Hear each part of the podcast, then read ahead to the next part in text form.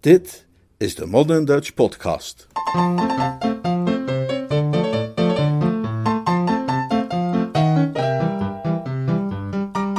Jeeves is uniek. Een verhaal uit de pseudoroman The Inimitable Jeeves van P.G. Woodhouse, vertaald en voorgelezen door Leonard Beuger.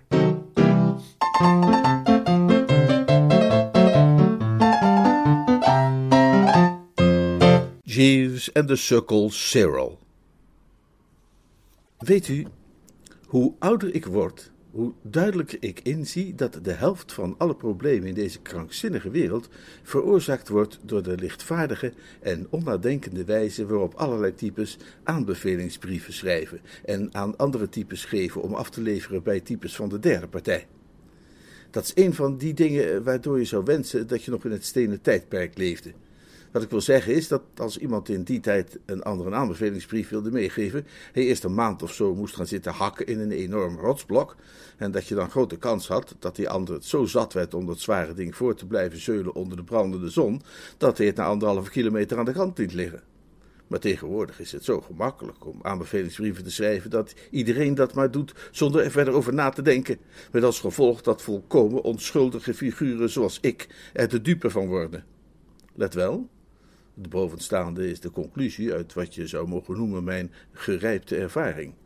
Ik wil best toegeven dat, om zo te zeggen, in het beginstadium van die hele geschiedenis, toen Jeeves mij aankondigde, zal zo'n drie weken geweest zijn nadat ik in Amerika was aangekomen, dat een figuur genaamd Cyril Bassington Bassington zich had gemeld en dat hij een aanbevelingsbrief voor mij bij zich had van tante Agatha. Eh, maar goed, eh, waar was ik? Oh ja, ik wil best toegeven, zei ik, dat ik in het begin best opgetogen was. Na de pijnlijke gebeurtenissen die hadden geleid tot mijn vertrek uit Engeland, had ik namelijk niet verwacht, moet u begrijpen, dat ik wat voor brief dan ook zou krijgen van tante Agatha, die, om zo te zeggen, de censuur kon passeren. Het was dan ook een plezierige verrassing deze brief te openen en te ontdekken dat hij bijna beleefd van toon was. Koeltjes, weliswaar, in sommige passages, maar over het geheel toch vrijwel beleefd te noemen. Ik zag het als een hoopvol teken, als een soort uh, olijftak, begrijpt u wel? of bedoel ik een oranjebloesem? Nou ja, waar, ik heen wil is het feit dat tante Agatha mij schreef zonder in scheldkanonades te vervallen.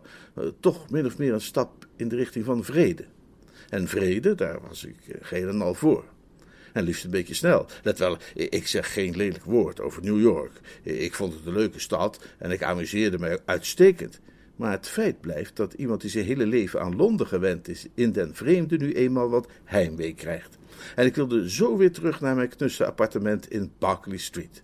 Wat alleen maar mogelijk zou zijn wanneer tante Agatha was afgekoeld en, en, en de Glossop-affaire achter zich kon laten.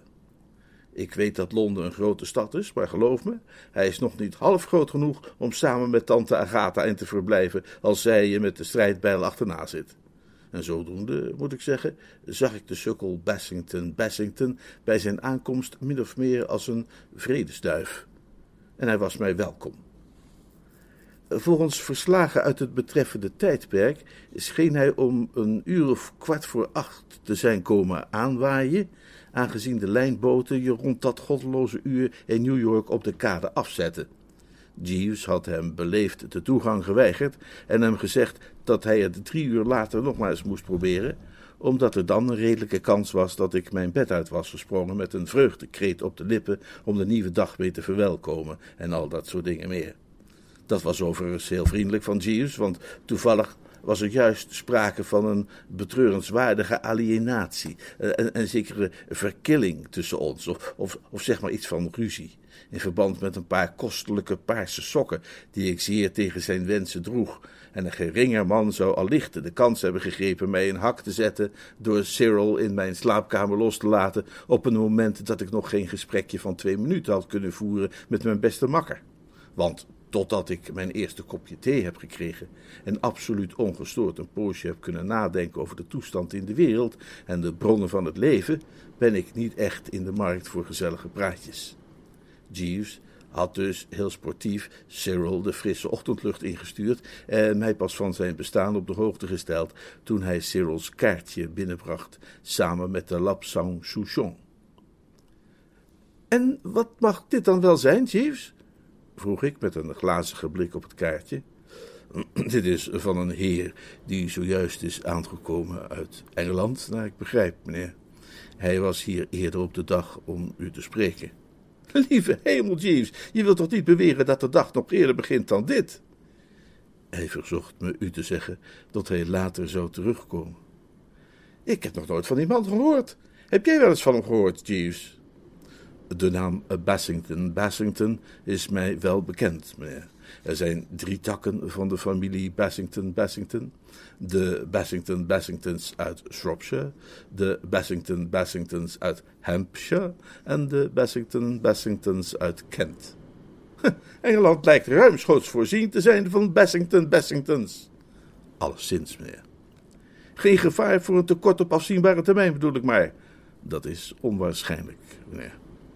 En voor welk type is dit exemplaar? Ik zou het niet kunnen zeggen, meneer, na een zo korte kennismaking. Durf jij twee om één met mij te verwedden, Jeeves, naar wat je van hem gezien hebt, dat die figuur geen Engert of Ploert is? Nee, meneer. Op een dergelijke bod zou ik niet willen ingaan. Ik wist het wel. Nou ja, dan moeten we alleen nog zien te ontdekken wat voor soort Engert het is. De tijd zal het ons leren, meneer. Uw bezoeker bracht deze brief voor u mee, meneer. Oh, echt? Is dat zo? zei ik en nam de missieve van hem aan. Ik herkende het handschrift. Zeg, Jeeves, die brief is van tante Agatha. Werkelijk, meneer? Doe daar nou alsjeblieft niet zo luchthartig over, Jeeves. Je snapt toch wel wat dat betekent. Ze schrijft dat ze wil dat ik een beetje voor die griezel zorg, terwijl hij hier in New York is. Verdorie, Jeeves. Als ik alleen maar een beetje tegen hem slijm, zodat hij goede rapporten stuurt naar het hoofdkwartier, kan ik misschien nog wel op tijd terug naar Engeland voor de races op Goodwood. Het is essentieel dat we nu allemaal voor de goede zaak strijden. We moeten gezamenlijk die beroerling op niet mis te verstaande wijze in de watten leggen. Jammer. Hij blijft niet lang in New York, zei ik, na nog een blik op die brief. Hij is onderweg naar Washington. Hij gaat kennelijk een kijkje nemen bij de fine fleur, voordat hij een gooi gaat doen naar een baan in de diplomatieke dienst. Ik denk zo dat we de vriendschap en hoogachting van dat type wel kunnen winnen door middel van een goede lunch en een paar dineetjes. Wat jij? Lijkt mij stellig de gepaste methode, meneer. Dit is het beste wat ons is overkomen sinds we uit Engeland zijn vertrokken. Het ziet er naar uit dat de zon weer door de wolken breekt. Een reële mogelijkheid, meneer. Hij begon mijn kleren klaar te leggen, wat leidde tot een ongemakkelijke stilte. Niet die sokken, Jeeves, zei ik. Ik verslikte me er wat in, maar probeerde het toch nonchalant en quasi achteloos over de lippen te krijgen. Geef mij die, uh, die paarse, alsjeblieft. Pardon, meneer? Die vrolijke paarse. Uitstekend, meneer. Hij trok ze uit de la als een vegetariër die een rups uit zijn slaaf is. Je kon zien dat dit hem heel diep trof. Bliksems pijnlijk en zo, dit soort dingen, maar zo af en toe moet een mens toch even duidelijk maken hoe de verhoudingen liggen. Absoluut. Ik had verwacht dat deze Cyril ergens na het ontbijt wel zou komen opduiken, maar dat was niet het geval. Tegen ene kuierde ik dus toch maar naar de Lambs Club, waar ik een afspraak had om een vorkje te prikken met een figuur waarmee ik sinds ik hier was bevriend was geraakt, George Caffin. Een jongen die toneelstukken schreef en wat al niet. Ik had trouwens veel vrienden gemaakt tijdens mijn verblijf in New York. Een stad stampvol hartelijke types die allemaal graag een handje hielpen de vreemdeling in hun midden zich welkom te voelen. Kevin was wat aan de late kant, maar arriveerde tenslotte toch. De repetitie voor zijn nieuwe musical Vraag maar aan Paps was nogal uitgelopen. We begonnen dus met enige vertraging aan de maaltijd. We waren juist aan de koffie toe toen de gérant naar mij toe kwam om te zeggen dat Jeeves mij wilde spreken. Jeeves zat in de wachtkamer. Hij wierp een gepijnigde blik op mijn sokken toen ik binnenkwam en wendde zijn ogen er snel vanaf. Mr. Bassington Bassington heeft zojuist opgebeld, meneer. Oh? Ja, meneer. Waar is hij? In de cel, meneer. Ik kukelde achterover tegen het behang. Bijzonder fraai dat zoiets tante Agatha's protégé overkwam op zijn eerste ochtend onder mijn vleugels, maar niet heus. In de cel? Ja, meneer. Hij zei mij door de telefoon dat hij was gearresteerd en dat hij het op prijs zou stellen wanneer u langs zou willen komen om hem middels een borgsom te bevrijden. Gearresteerd? Waarvoor? Ik heb niet zijn vertrouwen mogen genieten met betrekking tot die specifieke informatie. Ja, maar dit gaat wel ver, Jeeves. Inderdaad, meneer. Vriend George bood vriendelijk aan mij als vrijwilliger te begeleiden bij mijn werk van barmhartigheid en we sprongen samen in een taxi. Op het politiebureau zaten we een tijd lang te wachten op een houten bank in een soort voorportaal of vestibule, totdat een agent de lang verwachte Cyril binnenleidde. Hallo, hallo, hallo, zei ik. Wat, wat, wat, wat? Naar mijn ervaring ziet iemand er nooit op zijn best uit als hij net uit de cel komt. Toen ik in Oxford studeerde, had ik er een halve dagtaak aan steeds maar borg te betalen voor een vriend van mij die stevast in de nacht na de grote roeiwedstrijd in de kraag werd gevat. En hij zag er dan ook altijd uit alsof ze hem met wortel en al hadden uitgegraven. Cyril verkeerde in een volkomen vergelijkbare conditie. Hij had een blauw oog en zijn boord was losgescheurd en ook verder zag hij er niet uit om over naar huis te schrijven en zeker niet als de geadresseerde tante Agatha was. Het was een lange, magere knul met een hoop lichtblond haar en uitpuilende grijsblauwe staarogen die hem sterk deden lijken op een zeldzame vissoort. Ik uh, heb je bericht gekregen. Oh, ben jij Bertie Wooster? Helemaal. En dit is mijn vriend George Caffin. Schrijft toneelstukken en dat soort dingen meer. We schudden elkaars handen. De politieagent haalde intussen zijn kauwgom onder de zitting van een stoel vandaan waar hij het geparkeerd had voor in tijden van schaarste en ging in een hoekje zitten mediteren op het thema oneindigheid. Wat een waardeloos land is dit, zag, zei Cyril. Ach, ik weet niet, weet je wel, eh, weet je niet, zei ik. Eh, we doen ons best, zei George. Ja, George hier is een Amerikaan, legde ik uit. Hij, hij schrijft toneelstukken, weet je wel, en, en, en dat soort dingen meer. Ja, ik uh, heb dat land natuurlijk niet persoonlijk uitgevonden, zei George. Dat was Columbus. Maar ik zal graag alle verbeteringen die u suggereert overwegen en ze voorleggen aan de betreffende instanties. Nou ja, waarom hebben de politieagenten in New York geen politiekleren aan, bijvoorbeeld? George wierp een blik op de kauwende agent aan de andere kant van het vertrek. Nou, dat, daar markeert toch niks aan? Nou, waarom hebben ze dan geen helmen op, zoals in Londen? Ze zien eruit als postbodes. Dat is niet eerlijk. Daar raakt een mens van in de war. Ik stond gewoon ergens op het trottoir een beetje rond te kijken, toen een kerel die eruit zag als een postbode me met een knuppel tussen mijn ribben begon te paren. Ik, eh, ik zag niet in waarom postbodes mij tussen de ribben zouden mogen paren. Ja, ik reis toch geen 3000 mijl om me door een postbode tussen de ribben te laten paren? Maar er zit iets in, zei George. Wat heb je toen gedaan? Nou, ik gaf hem een dreun, begrijp je wel? ben nogal cholerisch uitgevallen, moet je weten. Hè? Alle Bassington Bassingtons zijn trouwens heel cholerisch. Maar toen gaf hij mij een joekel op mijn ogen en hij sleurde me naar dit gruwelijke uit hier. Maar dat maak ik voor je in orde hoor, beste jongen, zei ik. Ik trok een fikse rol bankbiljetten tevoorschijn en ging op weg om de onderhandelingen te openen, terwijl Cyril inmiddels een praatje maakte met George. Ik geef graag toe dat ik een tikje verontrust was. Er stonden rimpels op mijn voorhoofd en ik had een akelig voorgevoel.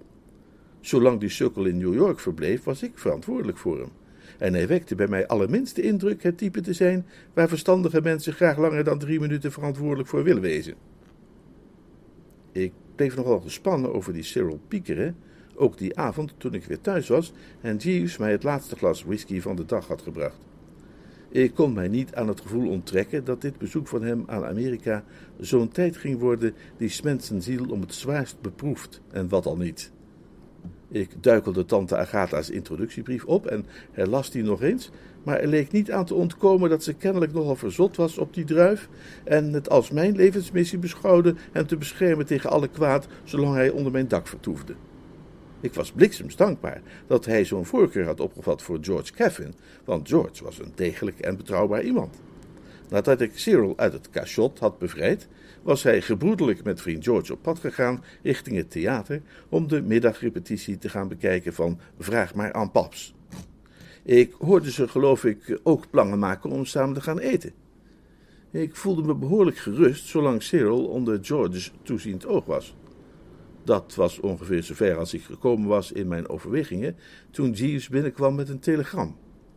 Het intercontinentale wonder der techniek bleek een bericht van tante Agatha, waarin ze meldde: Heeft Cyril Bassington Bassington zich reeds gemeld?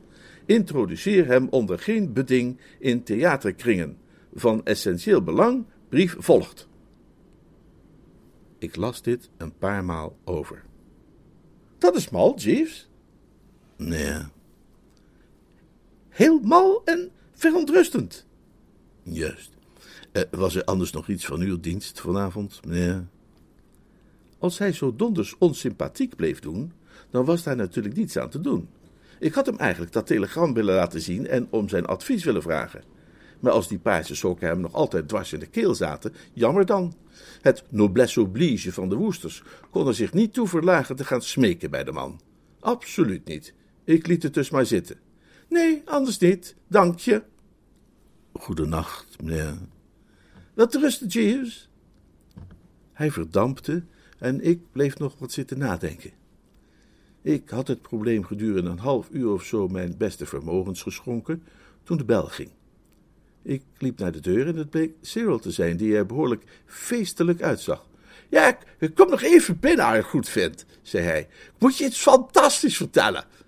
Hij slingerde zich langs mij heen de woonkamer binnen, en nadat ik de voordeur had dichtgedaan, zag ik dat hij daar het telegram van tante Agatha stond te lezen, waarbij hij op een eigenaardige manier moest giechelen. ja, dat had ik natuurlijk niet mogen lezen, hè? Maar, maar, mijn oog viel op mijn naam en toen las ik zonder nadenken verder. Uh, maar dat is wel heel grappig hoor, Woester, vriend van mijn jeugd. En, uh, heb, je misschien nog iets, voor me te drinken? Hè? Dank je afschuwelijk en al dat soort dingen. Ja, heel grappig. Zeker als je weet wat ik je kwam vertellen. Die bovenste beste George Caffin heeft me een rolletje gegeven in die musical van hem. Vraag maar aan paps. Heel klein rolletje maar, weet je wel. Maar wel helemaal te gek. Ik, vind het echt fantastisch, weet je wel. Hij dronk zijn glas leeg en ging verder. Hij leek niet op te merken dat ik allerminst juichend door de kamer danste. Ik, heb altijd al dolgraag bij het toneel gewild, weet je wel, zei hij. Maar mijn pa wilde daar absoluut niet van horen. Eh, hij zette zijn zwaar geschoeide voet dwars met een dreun en liep helder paars aan als het onderwerp alleen maar werd aangestipt. Eh, dat, is, dat is de werkelijke reden waarom ik hierin ben gekomen, het weten wilt. Ik wist dat ik niet de geringste kans had ja, om, om maar iets van mijn toneeldroom te verwezenlijken in Londen zonder dat iemand het in de gaten had en het overbriefde daar mijn oude heer. daarom heb ik het uitgekookte plannetje bedacht om naar Washington te gaan, zogenaamd om mijn blik te verruimen. Aan deze kant van de oceaan zal niemand zich ermee bemoeien en kan ik mijn gang gaan. Ik probeerde nog met de arme sukkel te overleggen. Maar je oude heer zal het toch een keer te weten moeten komen. Ja, maar dat, dat geeft niet. Hè. Tegen die tijd ben ik, een, ben ik een ster van je welste. En, en heeft hij geen been meer om op te staan. Maar volgens mij heeft hij niet alleen een been om op te staan, maar ook nog geen om mij een schop mee te verkopen. Hoezo? Wat, wat, wat was dan jouw rol in dit verhaal? Wat, wat heb jij ermee te maken? Nou, ik ben degene die heeft voorgesteld aan George Caffin. Oh, dat is, dat is waar, beste knul, dat is waar. Was, was ik helemaal vergeten. Daar had ik je al wel eerder voor mogen bedanken. Maar goed, tot ziens. Hè? Er is morgen vroeg een repetitie van Vraag maar aan paps, dus ik moet er vandoor. Wel typisch dat dat stuk Vraag maar aan paps heet. Want dat is nou precies wat ik niet ga doen. Snap je hem? nou, toet toet. Toedeloe, sprak ik bedroefd en de sukkel beende de deur uit.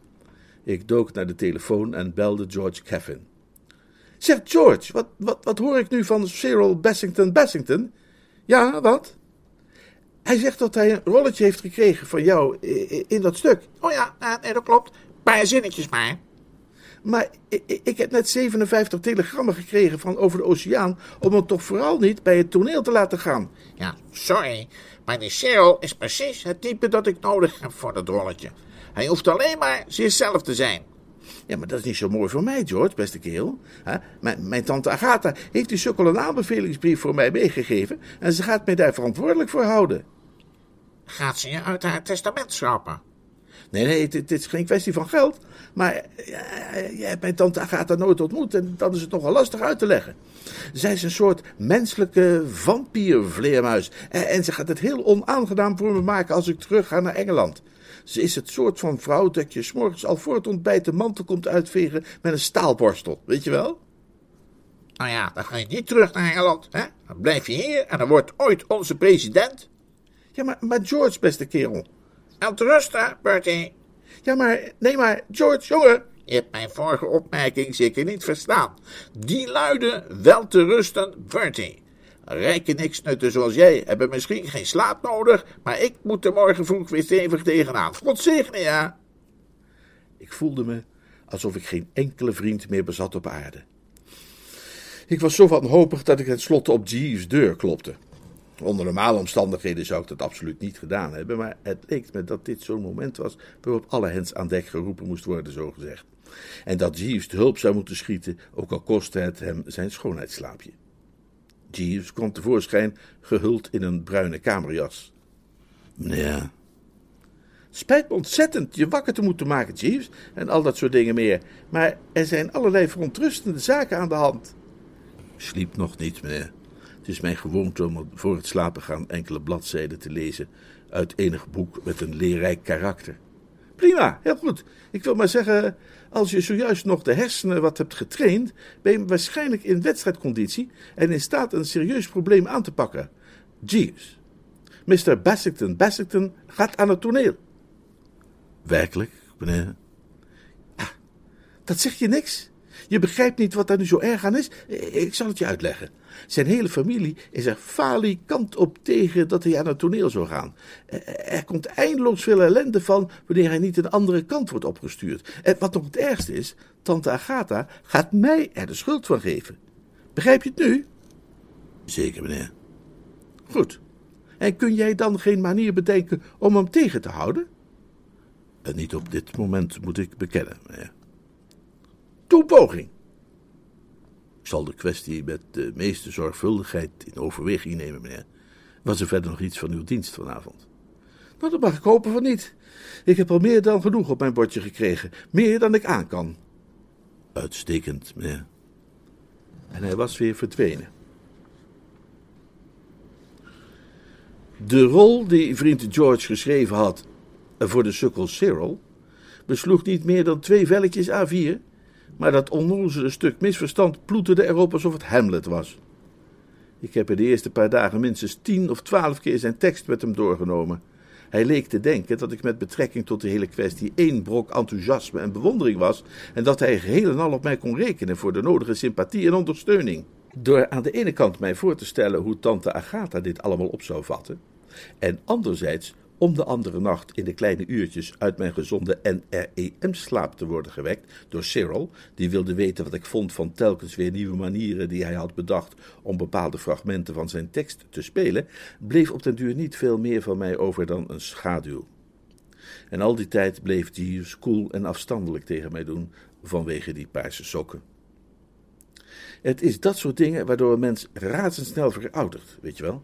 En waardoor zijn joie de vivre veel te vroeg slappe knieën krijgt. Midden in die narigheid arriveerde tante Agatha's brief. Ze had zowat zes pagina's nodig om de gevoelens te beschrijven van Cyril's vader bij de gedachte dat zijn zoon aan het toneel zou gaan, en nog zo'n zes om mij te schetsen wat ze zou denken, zeggen en doen wanneer ik die jongen niet uit de buurt hield van verderfelijke invloeden, zolang hij in Amerika was. Die brief kwam met de middagpost en bezorgde mij de overtuiging dat dit niet iets was wat ik voor mezelf moest houden. Het duurde me zelfs te lang om op het belletje te drukken. Ik zoefde naar de keuken, tetterend om Jeeves, en kwam plomp verloren terecht in een heus theepartijtje van de een of andere soort. Aan de keukentafel zaten een treurigkijkende figuur die eruit zag als iemands persoonlijke bediende of zo, en een jongetje in plus force en zo'n Norfolk jasje met opgestikte zakken. Het treurige bediende type dronk whisky met soda en het jongetje deed iets vreselijks met cake en jam. Oh, sorry, Jeeves, zei ik. Neem niet kwalijk dat ik dit festijn van tong en geest zo ruw onderbreek, maar uh, op dat moment trof de blik van het jongetje me als een kogel en ik stond als op mijn plaats genageld. Het was zo'n kille, klamme, beschuldigende blik van het soort waarbij je meteen gaat voelen of je das wel goed zit. Het ventje keek me aan alsof ik een of ander overbodig product was dat Cuthbert de kat had meegebracht van een schooiertocht tussen de vuilnisbakken. Het was een zwaarlijvig ventje met veel sproeten en een massa jam op zijn gezicht. Hallo, hallo, hallo, zei ik. Zo, zo. Veel meer scheen er niet te zeggen. De jongeling staarde mij op een akelige manier aan tussen de jam door. Hij kan natuurlijk op het eerste gezicht verliefd op me geweest zijn, maar ik kreeg de indruk dat hij mij maar niks vond. En ook niet het idee had dat het bij nadere kennismaking nog wel mee kon vallen. Ik had een beetje het gevoel of ik zo aantrekkelijk voor hem was als een koude kaasfondue. Hoe heet jij? vroeg hij. Hoe ik heet? Oh, uh, Woester, weet je wel, en dat soort dingen meer. Mijn pa is rijker dan jij. Dat was het kennelijk, wat mij betreft. Het joch was uitgesproken en hield zich verder weer bezig met de jam. Ik wendde mij tot Jeeves.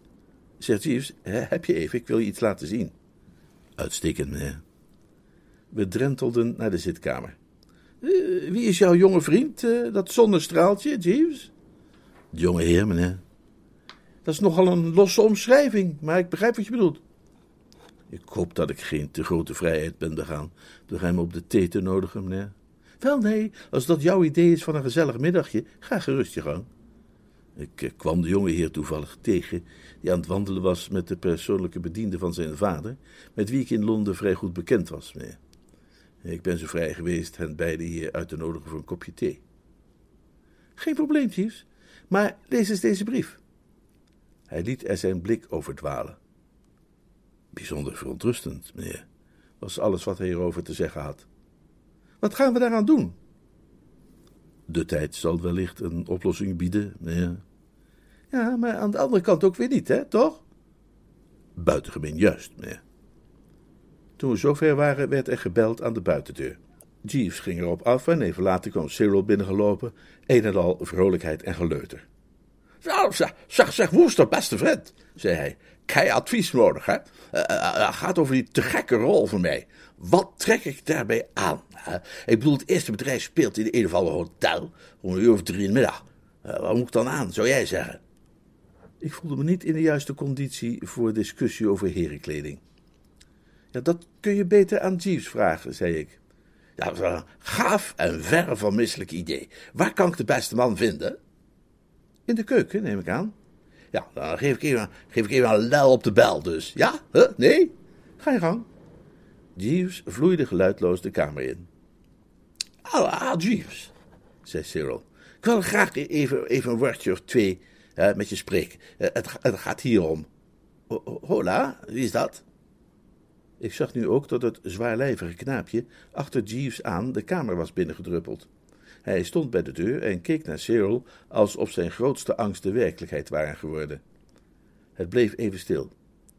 Het ventje bleef Cyril daar zowat een halve minuut in zich opnemen. Daarna gaf hij zijn oordeel. Vissenkop? Hè? Wat?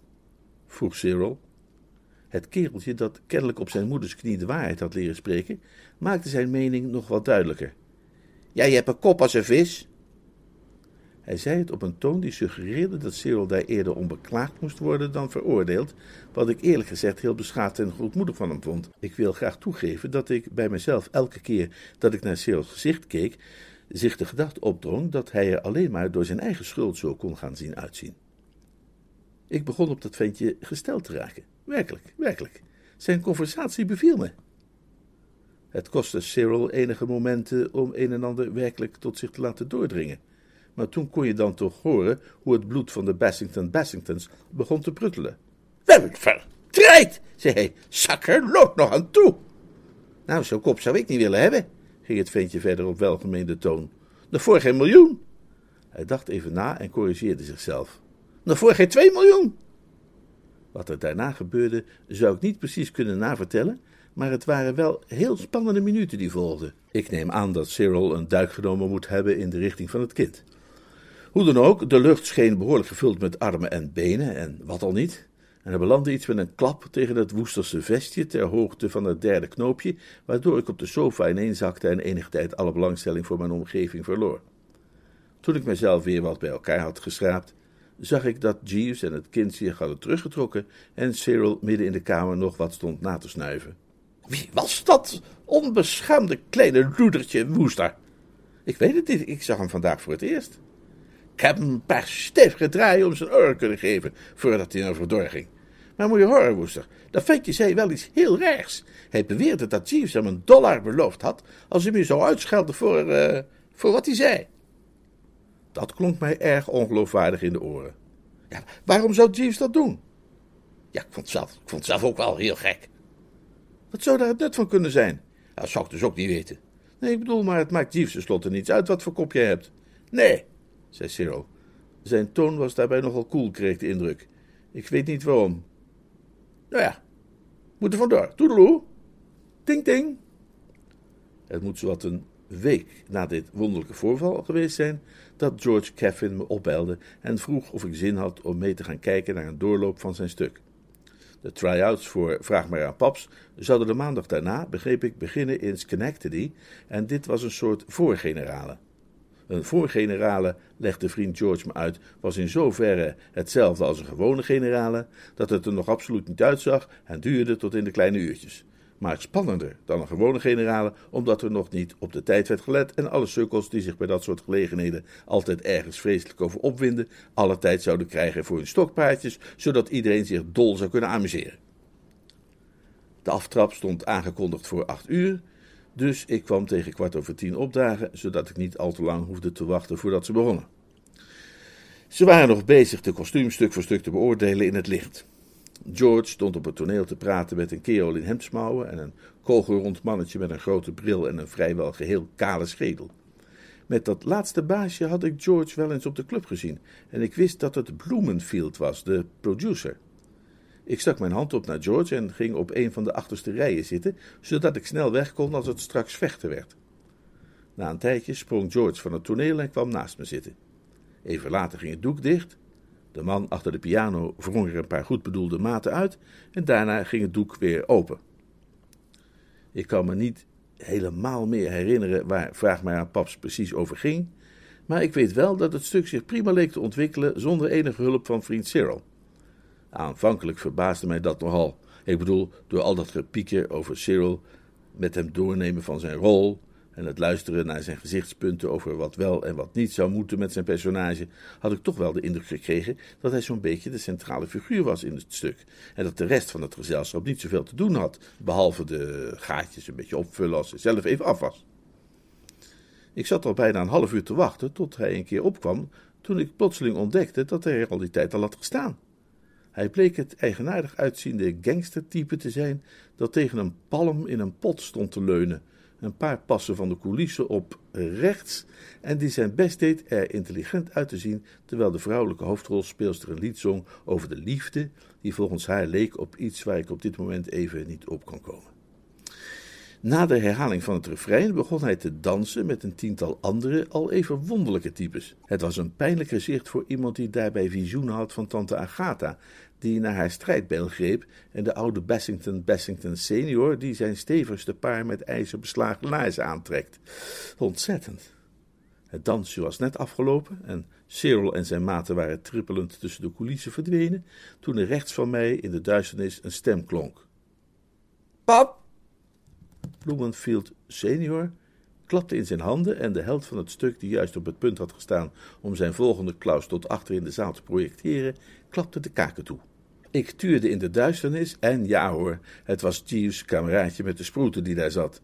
Hij kuierde door het middenpad naar voren met zijn handen in zijn zakken, alsof de hele tent van hem was. Een sfeer van respectvolle aandacht leek de zaal te vullen. Pap, sprak het jochie, dat nummer deugt niet. Bloemenfield senior keek glimlachend achterom. Uh, vind je niet leuk, mijn lieve jongen? Krijg pijn in mijn buik van. Terecht, mijn jongen, terecht. Hier moet iets swingends gebeuren. Iets met een beetje jazz erin. Je hebt groot gelijk, Knul. Ik zal het noteren, goed. We gaan verder. Ik keek George aan, die nerveus in zichzelf mompelde. Zeg George, niet, niet, niet voor het een of ander, maar wie is dat kereltje? George produceerde een hol gekreun, alsof het hem een beetje te veel werd. Ja, ik wist niet dat hij naar binnen was geslopen. Dat is het zoontje van Bloemenfield. Reken er maar op dat Hades nu losbarst. Speelt hij altijd zo, de baas? Altijd. Maar waarom luistert die oude Bloemenfield naar hem? Ja, dat weet niemand. Het kan zuivere vaderliefde zijn, of misschien beschouwt hij hem als mascotte. Ik voor mij denk dat hij het idee heeft dat zo'n kind precies de intelligentie bezit van de gemiddelde toeschouwer. En dat wat hij leuk vindt ook aan zal slaan bij het grote publiek. Terwijl omgekeerd wat hij niks vindt door niemand op prijs gesteld zal worden. Dat kind is een echte plaag, een pestbuil, een stuk vergif. Hij zou gewurgd moeten worden. De repetitie ging verder. De held produceerde zijn Klaus. Meteen daarna barstte een groot gedonder los tussen de toneelmeester en een stem die Bill heette en die ergens vlak onder het dak vandaan kwam. De discussie ging over de vraag waarvoor de drommel Bills geel bleef. Daarna ging het weer verder tot het moment daar was van Cyril's grote scène. Ik had nog steeds niet helemaal helder waar het allemaal over ging eigenlijk, maar ik had inmiddels wel begrepen dat Cyril een of andere Engelse edelman speelde die ongetwijfeld om een goede reden naar Amerika was gekomen. Tot nog toe had hij nog maar twee zinnetjes hoeven te zeggen. Het ene was, oh nee, maar, en het andere, bliksems, ja. Maar ik meende me te herinneren, van de keren dat hij hard op zijn tekst had zitten leren, dat hij nu toch al snel wat meer van zijn eloquentie ten gehore zou gaan brengen. Ik leunde achterover in mijn stoel en wachtte tot hij weer opkwam. Vijf minuten later was het zover. Het was inmiddels wat onrustiger geworden allemaal. De toneelmeester en de stem hadden nog een van hun liefdesduetten uitgevoerd, deze keer rond de vraag waarom Bills Blauw zich niet had laten zien of iets in die geest. En vrijwel meteen daarna was er gekrakeel ontstaan over een bloempot die van een vensterbank viel en bijna de hoofdrolspeler definitief uitschakelde. De stemming was door een en ander al wat verhit geraakt toen Cyril, die wat had rondgehangen achter op het toneel, opeens naar midden voorsnelde en met zijn voet op het kruisje ging staan voor zijn meest substantiële dramatische bijdrage. De heldin had net iets gezegd, ik ben vergeten wat, en alle heren van het ballet onder aanvoering van Cyril hadden zich op een onrustige manier rond haar verzameld, zoals de jongens altijd doen wanneer er weer een zangnummer aankomt. Cyril's eerste zin was: Oh nee, maar werkelijk, zoiets kun je niet zeggen, weet je wel. En volgens mij had hij die tekst artistiek verantwoord uit zijn strot gekregen met veel verve en je ne sais quoi. Maar Jan Dori, nog voordat de heldin hem van repliek had kunnen voorzien, was onze jonge vriend met sproeten en al opgesprongen om protest aan te tekenen. Pap! Ja, lieve jongen. Die ene deugt niet. Welke, lieverd? Die met die vissenkop. Maar ze hebben allemaal vissenkoppen, lieverd. Het kereltje leek de juistheid van dat bezwaar in te zien en herformuleerde zijn opmerking wat exacter. Die lelijke! Welke lelijke? Die? vroeg Bloemenfield senior en wees naar Cyril. Jep, die is waardeloos. Ja, vond ik zelf ook al. Het is een stijve hark. Je hebt groot gelijk, mijn jongen. Ik heb het ook al een tijdje gezien. Cyril had er een beetje met open mond bijgestaan, terwijl deze observaties werden uitgewisseld. Maar nu vloog hij vooruit tot bij het voetlicht. Zelfs vanaf waar ik zat kon ik zien dat deze brute woorden een lelijke inbreuk hadden gevormd tot de trots van de Bassington Bassingtons.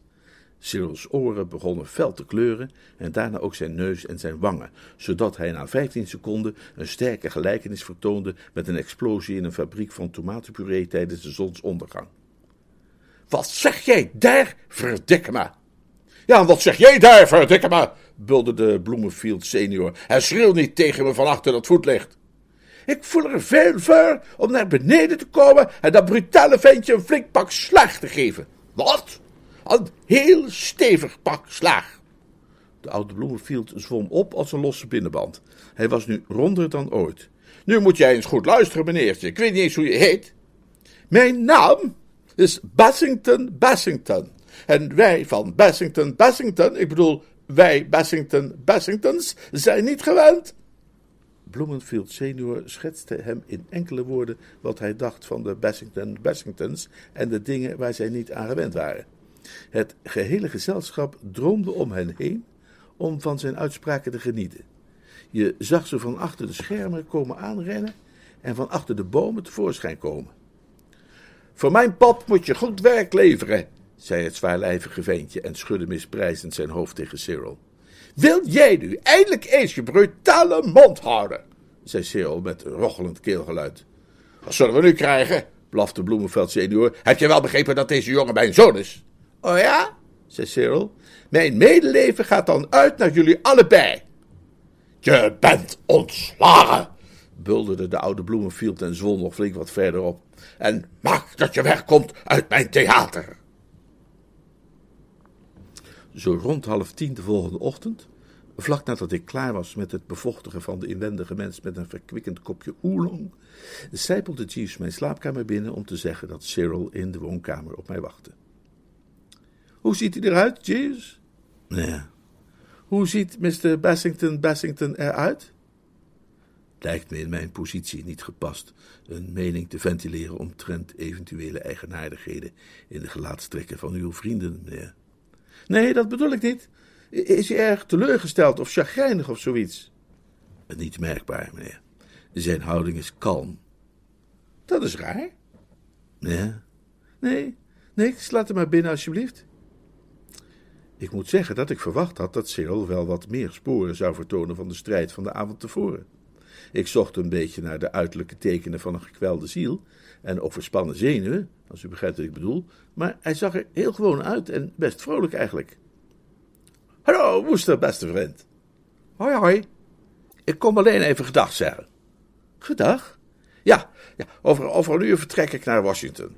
Hij ging op mijn bed zitten. weet, je, weet je, Woester, kerel, ging hij verder, ik heb er allemaal nog eens over nagedacht. Bij nader inzien lijkt het me toch niet helemaal eerlijk tegenover mijn brave oude heer. Uh, om stiekem bij het toneel te gaan en zo. Uh, wat, wat, wat, vind jij ervan? Ja, ik snap wat je bedoelt. Ik wil maar zeggen, hij heeft mij hierheen gestuurd om mijn blik wat te verruimen en dat soort dingen meer weer. Uh, en nu blijf ik maar denken dat het toch wel een lelijke teleurstelling zou zijn voor die oude baas wanneer ik hem beduvel en in plaats daarvan bij het toneel ga. Ik weet niet of je begrijpt wat ik bedoel, maar wat ik wil zeggen is dat het een soort van gewetenskwestie voor me is. Maar kun jij je rol wel laten schieten zonder de hele productie in gevaar te brengen? Oh, dat is wel in orde. Ik heb het de oude Bloemenfield allemaal uitgelegd hij ziet mijn standpunt wel. Het spijt hem natuurlijk mij kwijt te raken. Hij, zei nog dat het heel moeilijk zou worden om een goede vervanger voor me te vinden en al dat soort dingen meer. Maar ook al brengt het hem een beetje in de problemen, ik geloof toch dat ik er goed aan doe mijn rol terug te geven. Vind je ook niet? Oh, absoluut. Ik dacht wel dat je het met me eens zou zijn, maar, maar goed, ik moet er nu vandoor. Het was heel leuk om kennis met je te maken en dat soort dingen meer. Hè? Ah, ah tuut, tuut. Hij schreed heen na al die verdomde leugens te hebben verteld met de heldere, stralende, blauwe, wijd open blik van een onschuldig kind. Ik schelde om Jeeves. Weet u, ik had sinds de vorige avond de kersenpitten stevig aan het werk gezet en er was mij veel helder geworden. Jeeves? Ja. Eh, heb jij dat knaapje met die bolle toet opgestookt om Mr. Bassington Bassington af te kraken? Ja. Nee, je weet best wat ik bedoel. Heb jij tegen hem gezegd dat hij ervoor moest zorgen dat Mr. Bassington Bassington ontslagen werd uit de bezetting van Vraag maar aan Paps? Een dergelijke vrijheid zou ik niet durven nemen, meneer. Hij begon mijn kleren klaar te leggen.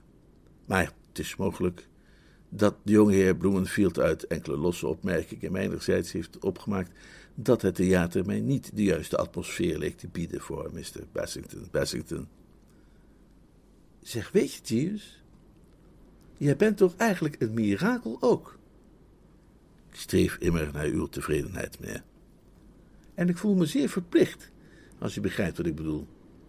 Tante Agatha zou zestien of zeventien beroertes hebben gekregen als jij hem niet een andere kant op had weten te sturen. Veronderstel dat er inderdaad enige frictie en ongenoegen had kunnen ontstaan. Ik leg uw blauwe pak klaar met de dunne rode streep. Ik verwacht ervan een aangenaam effect. Het is raar, maar ik had al ontbeten, was de deur uitgegaan en had al bijna de lift bereikt toen mij pas de binnenschoot waarmee ik Jeeves had willen belonen voor zijn uiterst sportief gedrag in die affaire met die sukkel van een Cyril. Het kostte me mijn hartebloed, maar ik had besloten hem zijn zin te geven en afscheid te nemen van die paarse sokken. Er zijn nu eenmaal momenten waarop een mens een offer moet brengen. Ik wilde juist op mijn schreden terugkeren om hem het goede nieuws te brengen toen de lift eraan kwam, zodat ik besloot dat dan maar te doen als ik terugkwam. Het kleurige type dat de lift beheert, keek me terwijl ik naar binnen huppelde aan met een soort stille toewijding. Mag ik u wel bedanken, meneer, voor de vriendelijke gebaar. Hé, wat? Mr. Jeeves heeft mij de paarse sokken gegeven, zoals u hem heeft gevraagd. Dank u zeer, meneer. Ik keek omlaag. Vanaf het scheenbeen zuidwaarts was die kerel één purperen gloed. Ik geloof dat ik nog nooit zoiets chics had gezien. Oh, ah, eh, nee, niks te danken. Heel goed, blij dat je ze mooi vindt, zei ik. Nou ja, toch. Wat zegt u me daarvan? Ik bedoel maar.